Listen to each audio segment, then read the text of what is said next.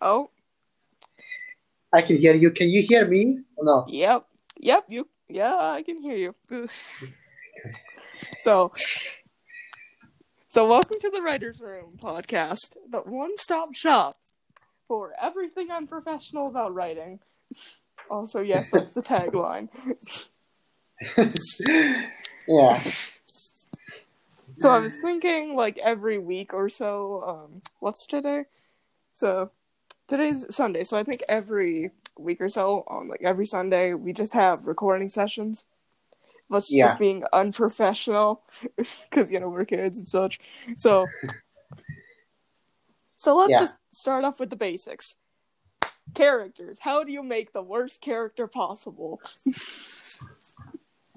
Uh, the thing is, I do not make a character the worst character. I make bad characters and good characters, but storyline to them. They all think that they're doing something good in their own way, but there might be something that corrupts them or makes them do bad things or have bad intentions. But they always try to do their best. So it really depends on from who you're view- viewing or reading from. That is a bad character or like the worst character ever or whatever. Okay, so what I'm getting from this is to do the exact opposite, where they're a bad person, but they try to get uncorrupted, but they fail, and then it ends up with like some really stupid hijinks, and they turn into like Kevin from The Office. Yeah, yeah, yeah. That's basically it. Yeah, yeah. I don't know with lots of stories. Uh, with mine, for my example, for my storyline, I have two people who want to end the world, the entirety of the universe, because uh, people don't have free will. They think Fair they enough. have, but they don't. They don't really, and it gives them. It makes it difficult for them to, to take their own steps and move forward because everything is already been set in motion for them before they could even decide. And so the two protagon- uh, two an- antagonists, two bad characters, want to stop that one. And in order to do that one, you need to destroy the universe. And they have good intentions, but it's in a, bad way. And they get corrupted in a way, so they kill people, they uh, split the universe in parts, they do uh, they break universe itself, time and space. Uh, Everything gets shifted, but they have good intentions. But because like one of them was locked up and locked up for like four billion years, she couldn't. She got corrupt because she couldn't. She was sucking thoughts and she was, became angry and bad, and it took her over. And so she just decided, you know what, fuck it all. I'm just gonna kill everyone here and restart the universe and give everyone free will. Okay, so what I'm getting from this is like Hunger Games District 3, where everything is like a mix of District 13, so like District 13, The Matrix, and a bit of Thanos, because like, you know, if you know what I mean. Yeah, yeah, yeah, yeah, yeah, yeah. And you know, but it also starts because she already tried one before, but if she failed, and so people locked her up, and then she tries one again because her brother breaks her free, and all that. It's really a complex story, and the thing is, I don't. I'm actually spoiling the stories on already, but uh, normally I only reveal them at the end because this entire build-up is not is about the protagonists who uh, lose their homeworlds and they learn how to use magic and how to handle other civilizations and talk with them and fix everything. And they know that they know that these two put, uh, bad characters or two villains need to be slayed or stopped or whatever, but they don't know how they became bad in the first place. They don't understand their intentions, but they don't know how they became bad in the first place. Why are they doing that one? If they've tried any other options and all that. Because it's interesting. Because normally it gets like explained in the beginning, like, okay, this bad villain did the bad thing, or did be, well, became bad because of this. But I take that one element away and place someone at the end. So people are still wondering, like, okay, they're bad, Ooh. good, but why? I need answers. And it brings the tension over that really helps because I don't reveal everything at once. I let it develop, develop, give like certain side stories, side tracking, descriptions, and it seems like it's yeah, it's reading. It gives extra, it gives extra tension and it makes people want to read more because you you want to know why people are doing things, and by not giving the reason why people are want people want to read more, and people want to know why, and that's how I approach like ninety percent of all my books. Oh God, it's so complicated. Oh God. I know, I know, I know. It's I'm I'm dancing. I'm I'm basically explaining how everything works in, in the course of twenty four books in two minutes. If you read the storylines and you read how it's developed, you will get answers, but you will be stuck with questions, and with questions are important. And then you will read through chapters and realize, oh wait, they said that one. Oh, that's important and then you realize, and then at certain moments you just get hit with information, and then you go like, "Oh, that okay, oh," and that's what I want to do. Ooh, man, that is really interesting. Yeah. And there's me with like, I'm definitely not that complicated. With mine though, it's not one genre; it's like a mix up every genre. Yeah, same. But yeah, I do have like core values for the characters. Like, it's either the antagonist can be whatever, as long as there's like, you know, as long as they're not straight up evil and trying to kill people and such. Like, if they're over here, like, killing people for no reason, then no, I want them to have a value on why they're killing people. I don't want them to be, like, just a serial killer killing people for, like, no reason. Mm. Yeah, yeah. It really depends. I'm just the reason why I'm writing this book is because I've had the idea of this entire world, the universe, construct, magic, everything since I was 11, 12 years old. So oh. give, give or take three or three to five years that I've been thinking about doing this one. I've worked the details out of certain characters, certain storylines in my head already before even writing it down. So I have these pieces that I have to pick from everywhere. Like there's a chat story about this character here, and a special special story here and here. But I need to tie them up, and I need to start from somewhere. So I need to start from the semi beginning, uh, beginning for the protagonist, and then develop it further. And that's yeah. Mm. Also, how in the Lord's name do you have over 40 main characters? How would you manage that? Okay, so if I can explain quickly, um, the main series, main books, uh, talks about two main protagonists, uh, Lily, also known as Enix Agae, or and uh, Tel, Tel, Tel Mary Uisti, who is also known as Kalitenepis. Two hybrids, I would say two girls who are half human, half alien, who lose their homeworlds in one way or another, and find that they can use they can use magic, but as opposed to other people can only use like one type of magic, they have can use like twenty four different types and not train that way and use someone. And people say like, yeah, it's because there's so complexity. It's like this and this, but no one really knows why it is. And they are apparently like predestined to fight with Nasra and Agir because they tried to kill them before in the previous life, but it didn't work as well. It's really complicated. And but what happens is once that they lose their homeworld, they get knocked out, in some way they land through a portal or get taken in by uh, two groups. East and Lily takes taken in by the Guardians, and Kali and uh, wait, Tel gets taken in by uh, the Protectors two and there are also two groups that uh, are basically like every guardian specializes in a certain element. Like they can bend like water bender or like a fire bender. They can create fires, manipulate fires, whatever, but always one element. Avatar, basically but, Avatar.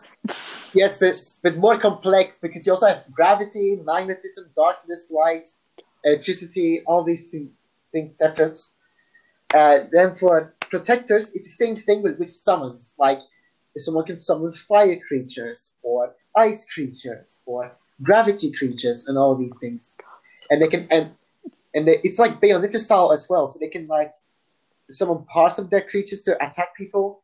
They can also like partially transform into that one, so they get like phoenix feathers, and they can like if they hit people, they burn and stuff. It's all very interesting. But the reason why there are 43 characters is because the Guardians, there are about 12, I think, 12, or wait, 10 to 12 Guardians and 10 to 12 uh, Protectors? thingy, uh, protectors, yes. Protectors. So that's already 20 characters. Then you also have like the two uh, protagonists, that's 22. Then you have uh, the two antagonists. Then you have uh, the fusion between the two protagonists because it can kind of fuse like it's in the universe, but more weird and complex. Mm-hmm. Uh, you have certain side characters like his best friend who turns out to be working on the evil side and betrays her someone. Uh, you have certain deities like the uh, Mother Nature that's in there. Okay, oh Um, my god, I love how this spiraled into you just like just telling me the whole story. Like you want I'm not saying- I'm not- so Yeah, I know, I know. I'm just telling you about the characters. I'm not telling. I'm not telling you about Wait, how, how they meet. oh god, that is like you have so many characters. It's kind of like, mm, damn, that is interesting. Yeah, yeah. But you have to re- you have to realize in the, in the beginning, like you only talk. I only talk about maybe five or six characters max. But after that one, it builds up because the guardians and protectors are kind of cursed because they got like they've got a curse, so they're stuck in a statue form of their own element or summons. So it's like, uh, for example, Maya, the Earth Guardian, she's stuck in a pose. She can't move. She's like turned to stone or like turned to an Earth statue, uh, and and all that. And Enix and Kali have to break them free by getting like extra pieces for them so they can break loose. All while also reclaiming certain power sources that keep the universe intact, placing it in. It's really a lot of things. But it talks about these things quite a lot. And like you un- you unlock to say, you unlock like two or three guardians or protectors per book. So it's quite a lot. But like the first few names, like if you look them up, the Yakratamir, Kreia, Tamaya, uh, Badklef, Seedclef, they get mentioned but later on. It's like very later on. And yeah, it develops. So you, you gra- it's like playing a video game. You gradually unlock more characters to play and to talk to and all that. Ooh, That's how it works. interesting. Yeah. Yeah. And then there's me with like two to four characters max. So the most notable characters I've had were actually me and my siblings to an extent. So in one of my favorite stories, so we were basically out to like just get them out of the spirit realm so they're physical now. hmm And at the end, I pulled a curveball and I introduced the last character, or the element of water, because yeah. And man, I somehow pulled it off. I didn't give him any character development though, because one, he's a terrible person, and two, I didn't feel like it. Yeah, but you have to think that even though someone is terrible, you have to give some kind of character development because otherwise, it just looks like you didn't spend enough time working it. Yeah, it's just gonna You pan to- out. Oof. Yeah, you don't have to put much character development into your bad characters, but some of it helps because otherwise they're just a flat character. Then it's like one-sided. And if you create like a of like, it's a bit more complex. It's not just black and white. It's also gray areas. It gives more variety and it makes more. Uh, how do I say this? More. More like people can understand our characters same time. There's not always a good side and bad side. People are on their own and they can choose whatever they want uh, or be their own. It's not like you have to choose this or this. You have many more options. hmm So what I'm getting for this on how to write a professional character is to give them enough character development, give them a few defining traits so you know who they are, make sure Mhm. that they're related to a certain character. You know, if they're like the main character's sister or such, and are coming into the story, like make sure that's, you know, make sure that's highlighted and you know who they are. hmm And if they tie into the story, then make them tie into the story. Like, don't make them into a like random cameo unless you want to. Yeah, yeah, yeah. However, do not use this one for every character because there are going to be some characters that are just like background characters. They were just only like the protagonists of certain people will only talk to for like two minutes max. You don't need to give more de- character development to that person. Like, oh, they once served in the Great War of 1893 and they fought together bravely. You don't need to do that one if you just have two sentences. It's it's mostly for the characters that you know are really important to the story, which is also really important. But you kind of have to like go like, is someone is someone important, or are they not, or are they something in between? And de- depending on that one, you decide to give them more character, uh, like character development, more traits, or less, and that's what you have to do because a lot of people they either like this or this, and you shouldn't do that one. You should choose between. You should be able to. It's like a spectrum. You can't just choose choose two ends. You can have also have to choose characters that are somewhere in the middle as well, or a bit to the left, or a bit to the right. All those things. Or it's basically like a rainbow. So you choose like you can't just choose one color. You usually choose two or more or a blend. So it's not Yeah. like one sided. You have to like make them unique. Unless they're a background character, then yeah, they're obviously from that rule. But we have to do for main Yeah. characters. You gotta make them have character development. If they're human or just anything, you have to make sure they have like physical traits so you can envision them in your mind. So it's more Yeah. immersion. Yeah. You gotta make sure that And they have serve to- a decent purpose. Yeah, yeah, yeah. You also have to make sure that when you describe them, there is a unique thing to them, them themselves. They can't have like a bland personality. They need to have something that is unique to themselves. Which for me is no problem because 99% of all my characters are aliens, so I can describe them in unique ways because they are from different civilizations.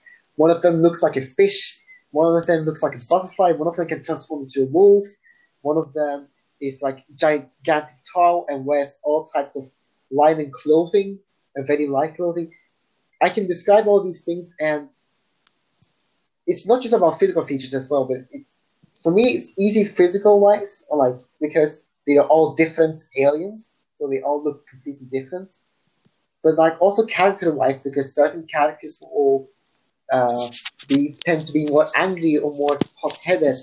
Others tend to be more like calm and reserved.